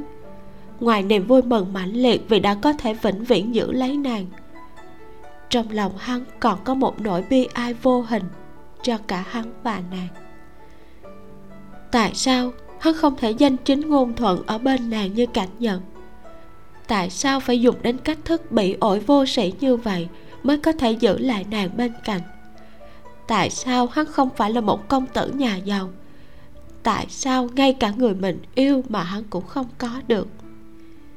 Nhưng mà đời người vốn chính là như thế. Con đường sự nghiệp có thể trải rộng bằng phẳng chuyện làm ăn có thể phất lên chỉ sau một đêm, cũng có thể dựa vào tài năng trời cho cùng nỗ lực mà đạt được một địa vị. Ngay cả thất sinh giáo ngông cuồng tự đại, khiến vô số kẻ hào kiệt phải khom lưng quỳ gối. Chẳng phải lúc đó cũng đã từng là vật trong tay hắn sao? Nhưng lại chỉ có duy nhất một vật thật sự cần đến vận mệnh, lại vĩnh viễn không thể nói đến chuyện công bằng cho dù ngươi có trả giá lớn đến thế nào, cũng chưa chắc đã có thể nhận được hồi báo, thậm chí còn có thể rơi vào cảnh trăng tay. Cái gọi là ý trời thì ra là một từ ác nghiệt tới như vậy. Kiều tử an nhìn theo bóng dáng hai người dần dần biến mất giữa đám đông, nhìn theo gò má mờ nhạt dưới ánh mặt trời sáng chói của người kia. Bên môi chậm rãi hiện lên một nụ cười yếu ớt. Nếu không thể đặt trong lòng bàn tay mà nâng niu, vậy thì có thể nhìn từ xa như vậy cũng chưa chắc không phải là một niềm hạnh phúc. Hắn mở rộng đôi cánh giữa bóng đêm, che phủ trọn những góc trời tăm tối. Người hắn thương có thể vui vẻ đắm mình trong ánh mặt trời. Trong đó vẫn luôn có một phần công sức hắn bỏ ra nghĩ như vậy. Những nơi âm u cũng không còn quá lạnh lẽo khó vượt qua. Hắn ở trong địa ngục tối tăm, cũng có tư cách nhìn lên bầu trời rực nắng. Hoàng chính văn ngoại truyện ngày cảnh nhật từ tô châu trở về, kiều sâu huân đến chỗ minh đại phu chẩn bệnh. Được chứng thực đã có thai ba tháng thật ra thì, với tính tình tỉ mỉ cẩn thận của nàng, đáng lẽ đã nên phát hiện ra chuyện này từ sớm. Chuyện là cái thai này rất yên ổn, không hề có triệu chứng gì. Mãi tới lúc được 5 tháng, mà bụng chỉ hơi lớn hơn một chút. Cho nên, lúc được chẩn đoán là mang thai, không chỉ kiều sơ huân giật mình, mà ngay cả cảnh nhật cũng mặt trắng bệch ra minh đại phu nhìn khuôn mặt không có vẻ gì là vui mừng của cảnh nhật thì hơi kinh ngạc. Lập tức hỏi dò xem có muốn cái thai này hay không. Kiều sơ huân thấy vẻ mặt cảnh nhật khác thường thì trong lòng cũng không dám chắc. Hơn nữa lúc mang thai, nữ nhân thường rất nhạy cảm, cho nên khóe mắt nàng bắt đầu cay cay. Cảnh nhật đứng ngay ra một hồi, vội vàng lắc đầu yêu cầu minh đại phu kê mấy toa thuốc an thai. Trưa hôm đó, trở về phủ liền ra lệnh cho an đại tỷ nhanh chóng sắc lên. Kiều sơ huân lo lắng trong lòng, cho nên đêm đó, nàng ngồi tựa vào đầu giường ngẩn người. Hai tay đặt trên bụng, chỉ một chốc mắt đã rưng rưng. Cảnh giật từ bên ngoài về, thấy dáng vẻ đó của nàng thì tưởng là nàng lại không khỏe, vội đi tới ôm chầm lấy nàng hỏi han liên tục một hồi. Kiều sơ huân không đáp lại một tiếng nào. Hai người yên lặng một hồi lâu. Cuối cùng cảnh giật vẫn lên tiếng trước. Giọng điệu hơi ngập ngừng. Chiều hôm nay ta tới dược đường. Kiều sơ huân rung lên cắn chặt môi dưới. Cảnh giật thấy dáng vẻ như bày trận đón địch của nàng thì trong lòng cũng nhói đau vươn tay ra nhẹ nhàng vỗ lưng nàng. Chậm rãi nói minh đại phu nói sản phụ khó sinh có rất nhiều nguyên nhân. Thể chất là một trong những nhân tố quan trọng nhất. Nhưng chỉ cần chú ý cẩn thận thì chắc chắn có thể tránh được. Kiều sơ huân nghe được một nửa thì nước mắt bắt đầu rơi tí tách. Ôm lấy cổ cảnh giật ngạn ngào. Ta con tưởng là chàng không cho ta sinh cảnh giật ôm nàng đặt lên đùi khẽ vuốt ve gò má nàng. Lau nước mắt vẫn đang chảy xuống không ngừng trên mặt nàng dịu giọng nói. Sao có thể chứ? Kiều sơ huân tựa vào ngực cảnh giật nắm lấy cánh tay hắn đặt lên bụng mình. Ngửa mặt lên nhìn hắn mắt vẫn ngấn lệ. Nàng khẽ mím môi nói mặc dù trước kia mẫu thân ta qua đời vì khó sinh nhưng dù sao từ nhỏ tới giờ ta vẫn rất khỏe. Ta ta sẽ không sao. Cả ngày nay cảnh nhật đều bị chuyện này dày vò. Đã nhớ rõ tất cả những thứ cần chú ý trong thời gian mang thai. Cũng biết nguyên nhân khiến mấy ngày nay tâm tình kiều sơ huân dễ kích động. Bây giờ thấy dáng vẻ cố nén nước mắt của nàng thì không khỏi hơi buồn cười còn khỏe môi lên đáp. Ừ ta biết kiều sơ huân chăm chú nhìn vào mắt cảnh nhật giọng điệu vô cùng kiên định. Ta muốn đứa bé này. Cảnh nhật ôm lấy người nàng nhẹ nhàng vỗ về giống như đang dỗ một đứa trẻ cười yếu ớt nói. Được. Kiều sơ huân trợn to mắt nhìn cảnh nhật không hề chớp mắt. Nhật chi nói lời phải giữ lời cảnh nhật dở khóc dở cười nhưng vẫn trịnh trọng nhận lời. Ta nói lời giữ lời. Kiều sơ huân yên tâm hơn một chút. Một lần nữa tựa vào vai cảnh nhật ngón tay nhẹ nhàng đùa giỡn bàn tay hắn giọng nói buồn buồn. Ta thật là sơ ý mấy ngày nay có rất nhiều điều khác thường. Ta cứ cho rằng do dạ dày không khỏe không hề nghĩ là cảnh nhật cười cầm ngược hai bàn tay nàng nói không sao minh đại phu đã nói rồi. Ba tháng đầu không bị dày vò nhiều chứng tỏ thân thể nàng rất ổn hài tử cũng khỏe mạnh. Nhưng mà vừa nói được hai chữ kiều sơ huân đã vội ngước mắt lên. Cảnh nhật mỉm cười ánh mắt sâu thẳm. Cũng may thời gian vừa rồi ta không ở nhà. Nếu không nghe nói làm chuyện đó trong ba tháng đầu sẽ rất nguy hiểm. Kiều sơ huân ngẩn người ra nhanh chóng hiểu ra chuyện mà cảnh nhật nói. Không khỏi đẩy tay cảnh nhật ra cắn môi nhìn sang hướng khác. Hắn nương theo động tác xoay mặt đi của nàng mổ nhẹ lên gáy nàng cánh môi thì thầm vào tai. Để đảm bảo vẫn phải chờ thêm nửa tháng nữa. Kiều sơ huân bị hắn hôn cho ngứa ngáy rụt cổ tránh. Giờ tay lên huýt huýt cảnh nhật hơi xấu hổ nói nhật chi nói phải đi đôi với làm. Cảnh nhật phì cười thành tiếng cầm lấy tay nàng đưa xuống bụng dưới giả vờ như không hiểu. Ta nói không đi đôi với làm thế nào? Kiều sơ huân vội rụt tay về trừng mắt hùng dữ nhìn lại. Như vậy mà không gọi là nói không đi đôi với làm thì còn phải như thế nào nữa cảnh nhật vốn chỉ muốn trêu chọc nàng. Nhưng mà xa cách ba tháng tiểu biệt thắng tân hôn. Lúc này, kiều sơ huân lại dùng ánh mắt uy hiếp như vậy mà nhìn hắn chăm chăm cảnh nhật cảm giác như có một ngọn đuốc đang bừng cháy trong người. Bàn tay nắm tay nàng lại kéo xuống thêm một chút. Hai người thành thân đã ba năm. Về bản lĩnh của cảnh nhật trên phương diện này kiều sơ huân có thể coi như đã lĩnh hội vô cùng toàn diện.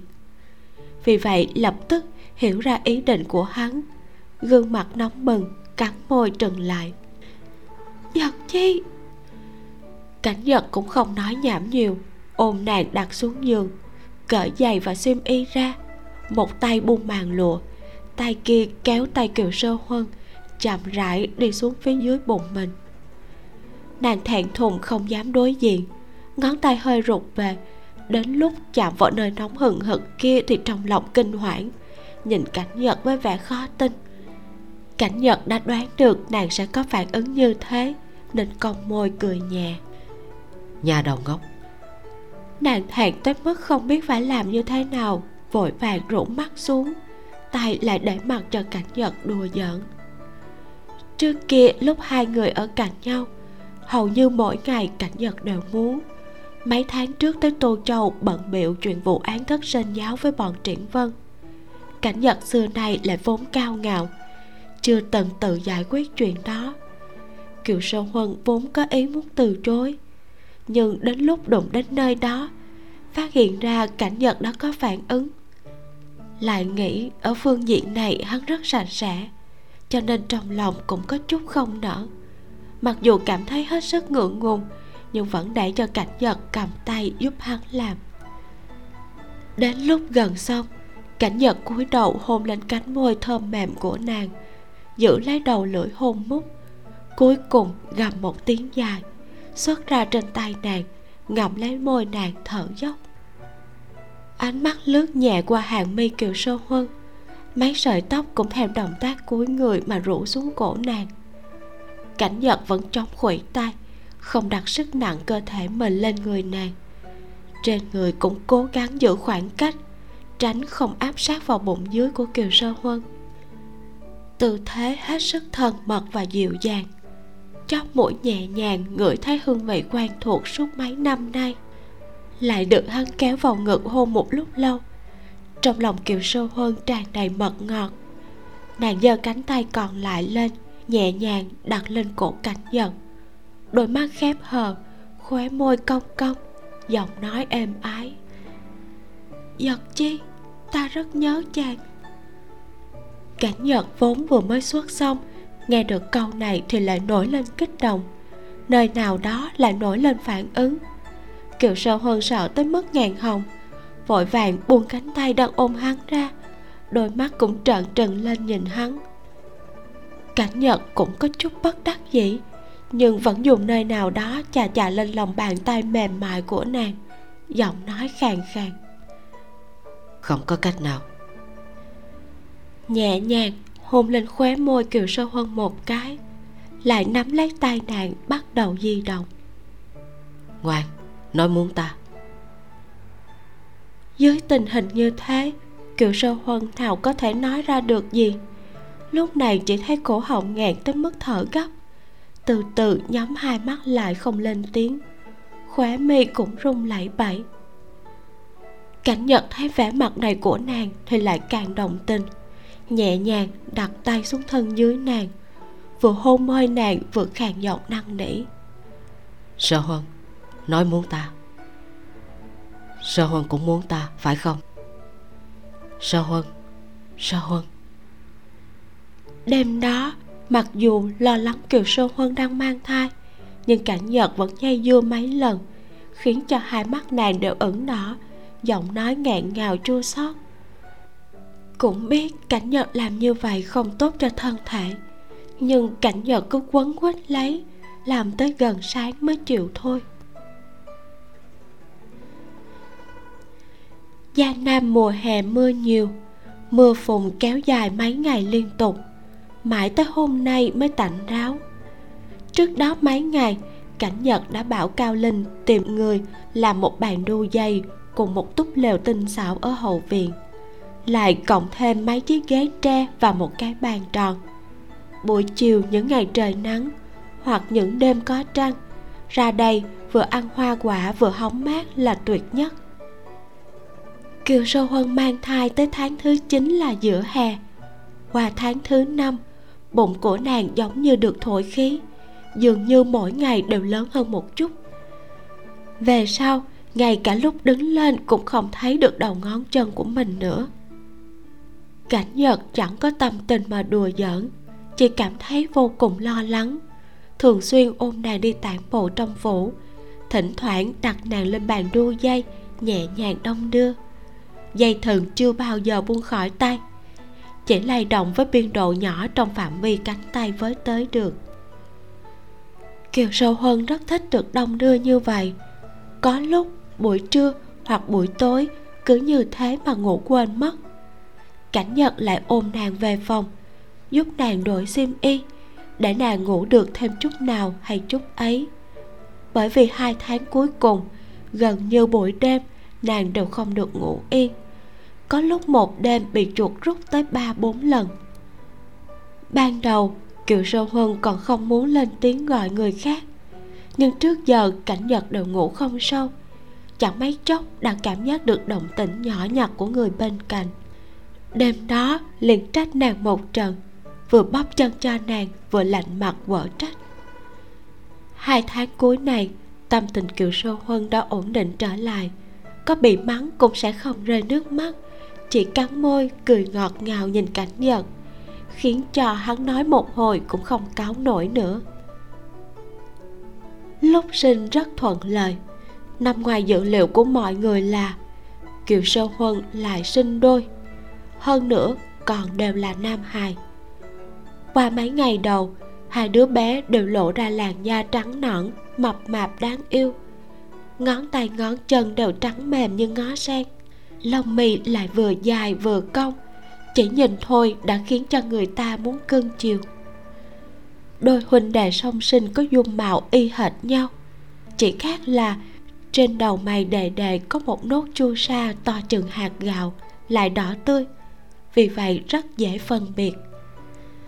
Hai tử của an đại tỷ và cao linh hiện giờ đã hơn 2 tuổi. Bám vào vành nôi, nhìn hai bảo bối còn vươn tay ra, chọc chọc gò má phúng phính của một nhóc. Bị cao linh vươn tay ra kéo về. Còn chưa kịp mở miệng trách mắng, thì tiểu nhà đầu đã chuông cái miệng nhỏ ra, khóc lóc ầm ĩ. An đại tỷ đứng bên cạnh, nhìn không đành lòng nhưng cũng không nói gì. Cao linh thì áy náy, xấu hổ, chẳng biết làm sao. Nhất thời đứng ngay ra tại chỗ. Cuối cùng, vẫn là kiều sơ huân ôm lấy tiểu nha đầu dùng một điểm bánh hoa quế mới làm lúc trưa để dụ dỗ. Ăn được non nửa khối bánh, tiểu nhà đầu vươn tay nắm phần bánh còn lại. Đôi mắt tròn vo, nhìn trầm trầm tiểu nam hài với nốt chua sa đỏ tươi giữa đầu mày. Cảnh nhật đứng cạnh đó thấy vậy thì bật cười, liếc mắt nhìn cao linh đầy ý tứ. Cao linh đổ mồ hôi hột, cảm thấy phiền muộn thay cho tiểu khuê nữ nhà mình lại thêm mấy năm. Phủ đệ đã mở rộng ra gần gấp đôi thuở ban đầu. Đám ảnh về cũng lục tục thành thân. Ngoài cao linh ra thì còn hai người khác cũng đã có hài tử. Thêm hai năm nữa, kiều sơ huân lại sinh một nữ nhi, lấy tên là cảnh thuần. Cả dáng dấp lẫn khuôn mặt tiểu nữ hài đều rất giống kiều sơ huân, cho nên cực kỳ được cảnh giật và mọi người cưng chiều đôi huynh đệ song sinh lên 13, 14 tuổi thì bắt đầu trổ mã dáng dấp hệt như cảnh nhật mỗi lần nhìn tướng mạo hai nhi tử cảnh nhật đều lộ ra vẻ như có điều suy ngẫm lại giống như tâm sự nặng nề. Hai nhi tử dần lớn lên mặc dù bên cạnh có không ít người cưng chiều nhưng cảnh nhật lại cực kỳ nghiêm khắc. Hơn nữa cũng không hề thiên vị đối với bất kỳ người nào tất cả mọi người trong phủ, bao gồm cả kiều sâu huân, đều hiểu được tâm tư cảnh nhật. Cảnh nhật vốn cũng có huynh đệ song sinh, vì vậy vẫn luôn lo lắng trong số hai nhi tử sẽ có một đứa không noi theo gương tốt. Đi lầm đường lạc lối, ỷ vào gia thế của mình mà gây họa bên ngoài. Cho nên, yêu cầu cảnh nhật đặt ra cho hai nhi tử vô cùng nghiêm ngặt mọi người cũng đều tự hiểu trong lòng. Mặc dù kiều sơ huân tính tình hiền nhiều, nhưng vấn đề về giáo dục con cái lại rất nhất trí với cảnh nhận. chỉ cần làm sai thì nhất quyết sẽ không thiên vị, cũng ít khi về mềm lòng mà bao che. Chỉ là dù sao thì cũng thật lòng thương yêu đứa con do mình sinh ra. Hai tên tiểu quỷ là rất thông minh, cơ trí, cho nên ngay từ khi còn bé, đã nhìn ra mẫu thân dễ mềm lòng, cực kỳ biết cách làm nũng với nàng. Bình thường không có việc gì làm, đều học làm đủ kiểu đồ ăn. Có cái gì hay ho thì đều tranh nhau khoe cho kiều sơ huân xem. Đối với cảnh nhật thì hai hài tử lại kính nể hơn. Về sau có mùi mùi, cũng rất có ý thức tự giác của người huynh trưởng. Có gì tốt đều để cho mùi mùi. Gần như chưa từng thấy hai huynh đệ đỏ mặt cãi vã nhau bao giờ. Tất cả mọi người thấy vậy thì đều cảm thấy cảnh nhật dạy dỗ hai nhi tử rất tốt, cũng dần yên lòng với cặp huynh đệ song sinh này. Chỉ có cảnh nhật vẫn không buông lơi. Không chỉ một lần nói với kiều sâu hơn rằng, hai hài tử này tâm tư quá sâu, nếu dạy không tốt thì chỉ sợ sau này hắn lớn tuổi rồi, sẽ không áp chế nổi hai người bọn họ. Mãi cho tới một ngày, cảnh nhật và kiều sơ huân từ bên ngoài trở về, thì thấy tiểu nhi tử đang lôi kéo tay khuê nữ của cao linh mãi không chịu buông. Dường như hai người đang tranh chấp gì đó, khiến khuê nữ nhà người ta đỏ bừng cả hai má. Khóe mắt cũng hồng hồng như thể sắp bật khóc. Cách đó không xa thì đại nhi tử đang ngồi cười, vừa nhìn hai người họ, vừa dỗ cảnh thuần nghịch con thỏ, dường như đã quá quen với cảnh tượng kia. Kiều sơ huân vừa định tiến lên thì đã bị cảnh nhật kéo lại, như cười như không, liếc mắt nhìn hai nhi tử của mình. Lại ném cho tiểu nhi tử một cái nhìn đầy ý tứ. Sau đó kéo kiều sơ huân ra khỏi phủ, nói là bỗng dưng nổi hứng muốn đi nếm thử tay nghề đầu bếp mạnh gia. Hai người đi bộ về phía phủ đệ mạnh gia. Cuối hè đầu thu, phong cảnh vừa khéo, không khí quang đảng ấm áp, như ngày hai người gặp nhau lần đầu tiên của nhiều năm trước. Kiều sơ huân thấy cảnh nhật khẽ cong khóe môi, nhìn qua có vẻ như tâm tình đang rất tốt, liền kéo tay cảnh nhật nhẹ giọng hỏi, nhật chi đang vui sao? Cảnh nhật quay đầu đôi mắt phượng đầy ý cười đáp lại. Phải rất vui. Kiều sơ huân nhớ tới cảnh tượng vừa rồi vẫn thấy hơi khó hiểu. Nhật Chi đang mừng vì Tiểu Lộc làm con dâu chúng ta sao? Tiểu Lộc chính là nhũ danh của trưởng nữ nhà Cao Linh. Cảnh Nhật lộ ra một nụ cười không rõ. Không hẳn vậy Kiều Sơ Huân nghỉ ngợi một chút. Hơi ngây thơ mấp máy môi. Lúc cười mắt cũng cong lên. Hai bên khóe mắt đã hiện ra vài nếp nhăn. Chỉ là khí chất vẫn không đổi.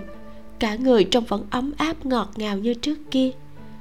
Nàng ngửa mặt lên nhìn cảnh nhật. Hơi nũng nịu nói, nhật chi đang nghĩ tới cái gì? Nói cho ta biết đi. Hai bên tóc mai cảnh nhật đã lấm tấm hoa râm còng khóe môi lên cười. Vẫn là dáng vẻ không đứng đắn lúc trước. Chỉ là đã thêm vài phần trầm ổn qua tháng năm. Thấy dáng vẻ vẫy tay lên lắng nghe của kiều sơ huân nụ cười trên môi cảnh nhật lại càng sâu hơn. Ta là vui vì rốt cuộc cũng đã có thể đá hai tên tiểu tử kia ra khỏi nhà. Kiều sâu hơn hơi ngạc nhiên.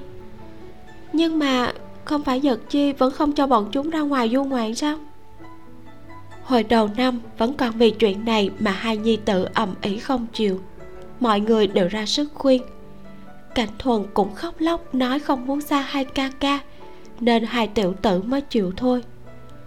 Mặc dù sau đó không nhắc lại chuyện này nữa, nhưng kiều sơ huân vẫn nhớ rõ trong lòng. Biết hai hài tử đã lớn, muốn đi ra ngoài du ngoạn ngắm nhìn thế giới chỉ là cảnh nhật không chịu đồng ý ắt có đạo lý của chàng. Cho dù là vì nguyên nhân gì thì cũng là muốn tốt cho nhi tử.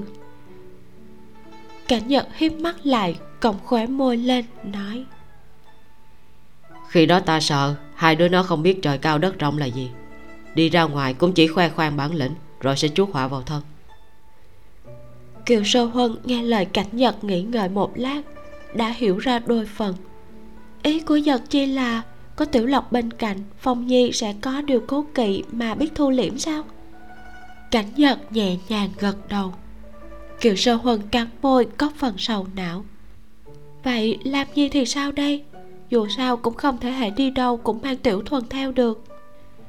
Cảnh nhật nhéo nhéo mặt kiều sơ huân. Nàng làm mẹ rồi mà sao chẳng mẫn cảm với chuyện này chút nào thế hả? Kiều sơ huân mở to mắt bỗng chốc sững ra tại chỗ. dáng vẻ như vừa chịu đả kích gì đó rất ghê gớm. Nhật chi nói là làm gì thích tiểu thuần? Cảnh nhật suýt chút nữa đã bật cười lớn tiếng giữa đường cố nén tiếng cười lại nói Sao Huân nghĩ thế nào vậy? Hai đứa nó là huynh muội Sao có thể? Nàng hơi xấu hổ cúi đầu xuống Gương mặt đỏ ửng Kéo tay cảnh giật nói Ngày nào ta cũng thấy làm nhi dỗ tiểu thuần chơi. Vừa rồi chàng còn nói Nàng cũng đâu có muốn nghĩ tới cái suy đoán kinh thế hại tục kia. Cảnh giật cười đầy bất đắc dĩ Lại vô cùng hứng thú. Cuối cùng vẫn có lòng tốt giải thích nỗi nghi hoặc cho thê tử. Không phải chúng ta đang đi xem đây sao? Kiều sơ huân ngẩng mặt lên kinh ngạc trốn mắt. Sao có thể cảnh nhật nghiền ngẫm hỏi lại. Sao lại không thể? Nếu làm gì thích nữ nhi của yên nhi tỷ tỷ sao mỗi lần chúng ta tới mạnh phủ dùng cơm đều chẳng thấy hắn chủ động nói muốn đi theo? Cảnh nhật hừ một tiếng có vẻ khinh thường. Ý đồ kia của hắn. Sau đó lại kiên trì giải thích cho kiều sơ huân. Dù sao thì tuổi tác cũng đang còn trẻ luôn sợ bị mất mặt mặc dù chưa bao giờ nói, nhưng mà nàng xem, mỗi lần chúng ta tới mạnh gia, lần nào mà hắn chẳng bám theo đằng sau. Kiều sơ huân cẩn thận nghĩ kỹ lại, quả thật, đúng là như thế. Phong nhi thì ngược lại, mặc dù không tỏ vẻ gì, nhưng cho dù đi đâu thì cũng dẫn tiểu lộc theo, nói là hộ tống cho cô nương nhà người ta.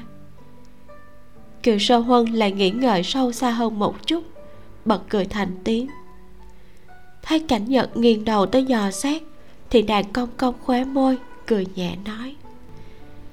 Nhật chi hiểu rõ tâm sự của nhi tử như thế, chắc hẳn là cũng suy ra từ bản thân mình. Nhớ lại khi đó, hắn lúc nào cũng lạnh nhạt cao ngạo, nhưng lại vẫn luôn âm thầm tìm đủ cách bắt nạt người ta. Đã nhiều năm như vậy rồi mà vẫn làm không biết mệt. Rõ ràng là thích, nhưng trên mặt không hề lộ ra rõ ràng là quan tâm, nhưng ngoài miệng vẫn cố chấp không chịu nói. Càng yêu thích thì lại càng tỏ vẻ thờ ơ. Càng quan tâm thì lại càng muốn bắt nạt người ta. Đây chẳng phải chính là truyền thống của nhà bọn họ sao? Cái gọi là hiểu con không ai bằng cha đúng là có đạo lý. Cảnh nhật nghe xong lời này lại không hề tức giận, cũng không hề lộ ra chút xấu hổ hay ảo não chỉ cười cười, cầm tay kiều sơ huân lên. Đưa mắt nhìn con đường phía trước, nói. Hai tên tiểu tử, vốn đều tự cao tự đại. Chúng ta rời xa giang hồ, ít khi qua lại với bên ngoài. Thời gian trôi qua, hai đứa nó chưa từng trải qua thất bại. Sẽ cho rằng mọi thứ đều dễ như trở bàn tay. Sau khi có người trong lòng, thì mỗi lúc hành động sẽ suy nghĩ kỹ càng hơn.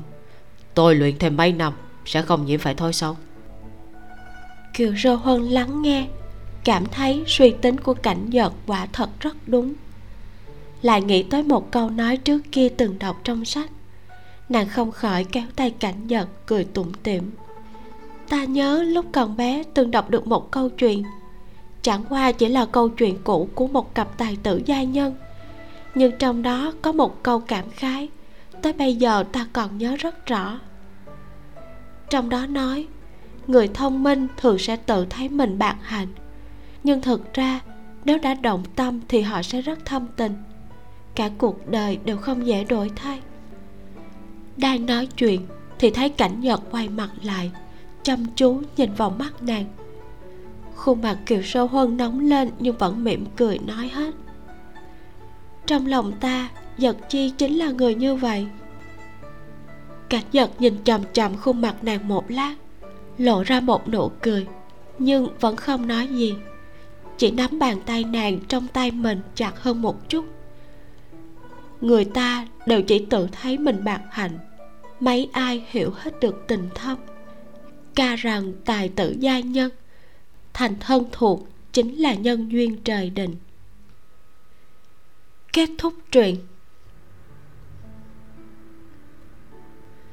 Thật là một cái kết viên mãn cho tất cả những ai đã cố gắng và sống tốt. Không ai phải lẻ loi cả. Người yêu nhau đều về với nhau. Có đôi có cặp hạnh phúc. Cảnh nhật và sơ huân, y đại nhân thì sánh đôi cùng liêu hồng đàm. Dùng khải hồ ly thì dụ được ninh nặc, cao linh thì cưới an đại tỷ.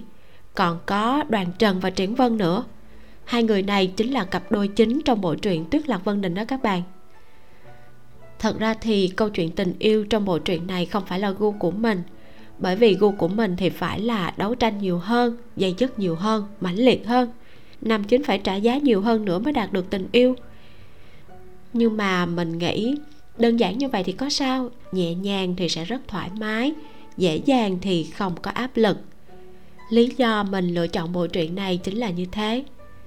Sơ huân dù gì cũng là một nàng thỏ đơn thuần không phải là một cô gái hiện đại mạnh mẽ xuyên không cũng không phải là một cô nương cổ đại thông minh quyết đoán. Cảnh nhật chinh đoạt nàng ấy trong một sớm một chiều âu cũng là điều đương nhiên. Ờ, mà nói về chuyện chinh đoạt nếu như dùng quan điểm hiện đại tỉnh táo để đánh giá và phân tích những hành động của cảnh giật ở hồi đầu của bộ truyện thì mình phải nói rằng những hành vi của chàng ta đối với sơ huân chính là quấy rối ví dụ như cưỡng hôn, sờ soạn mà không có sự đồng thuận của nàng, thoát y trước mặt nàng khiến cho nàng hoảng sợ. Có thể bạn sẽ nghĩ sao mà mình nói nghiêm trọng như vậy, có gì đâu, đó là tình thú mà. Đúng là đây không có gì khi đây chỉ là một câu chuyện ngôn tình, và những pha như thế rất là kích thích đối với người đọc chúng ta, đọc rất là thích, rất là hấp dẫn. Nhưng nếu như nó xảy ra trong hiện thực thì lại chẳng vui như vậy. Bởi vì đời thật đâu có như ngôn tình. Đâu ai đảm bảo kẻ thực hiện những hành vi đó là người chân thành và si tình như cảnh nhật. Hậu quả sau những màn quấy rối đó có thể sẽ không lường được. Cho nên, đọc truyện cho vui, nhưng ngoài đời thật, các bạn gái nào còn độc thân thì phải tỉnh táo nha. Tiếp theo bộ truyện này, như thường lệ, mình sẽ đọc một bộ hiện đại hiện thực nếu như bạn chưa đăng ký và bật thông báo cho kênh Vimeo đọc truyện tình, hoặc là follow mình trên Spotify thì các bạn nhớ làm nha. Để biết ngay khi mình bắt đầu up truyện mới, mình cũng sẽ rất rất là vui khi đọc được comment của các bạn. Mặc dù đôi khi bận bịu mình không thể trả lời ngay, nhưng đọc comment của các bạn mang đến cho mình rất là nhiều động lực. Các bạn biết không, có rất là nhiều lần mình đang ghi âm, mệt mỏi, nghỉ ngơi một lát thì lại mở comment của các bạn ra xem. Sau đó hết mệt và quay lại ghi âm tiếp. Hoặc là có nhiều khi mình cũng chán nản khi thấy lượng view nhà mình ít đến thảm thương. Mình lại mở những lời động viên của các bạn ra xem. Vậy là lại có tinh thần để làm tiếp. Vậy nên hãy để lại vài dòng cho mình nếu có thể nhé. Có thể là đề cử truyện góp ý cho mình đọc như thế nào cho tốt hơn, hoặc là đôi dòng cảm nghĩ của bạn về truyện chẳng hạn cảm ơn các bạn rất nhiều. Ok, chúng ta tạm biệt nhau ở đây. Mình là vi miu. Xin chào và hẹn gặp lại các bạn trong bộ truyện mới nhé.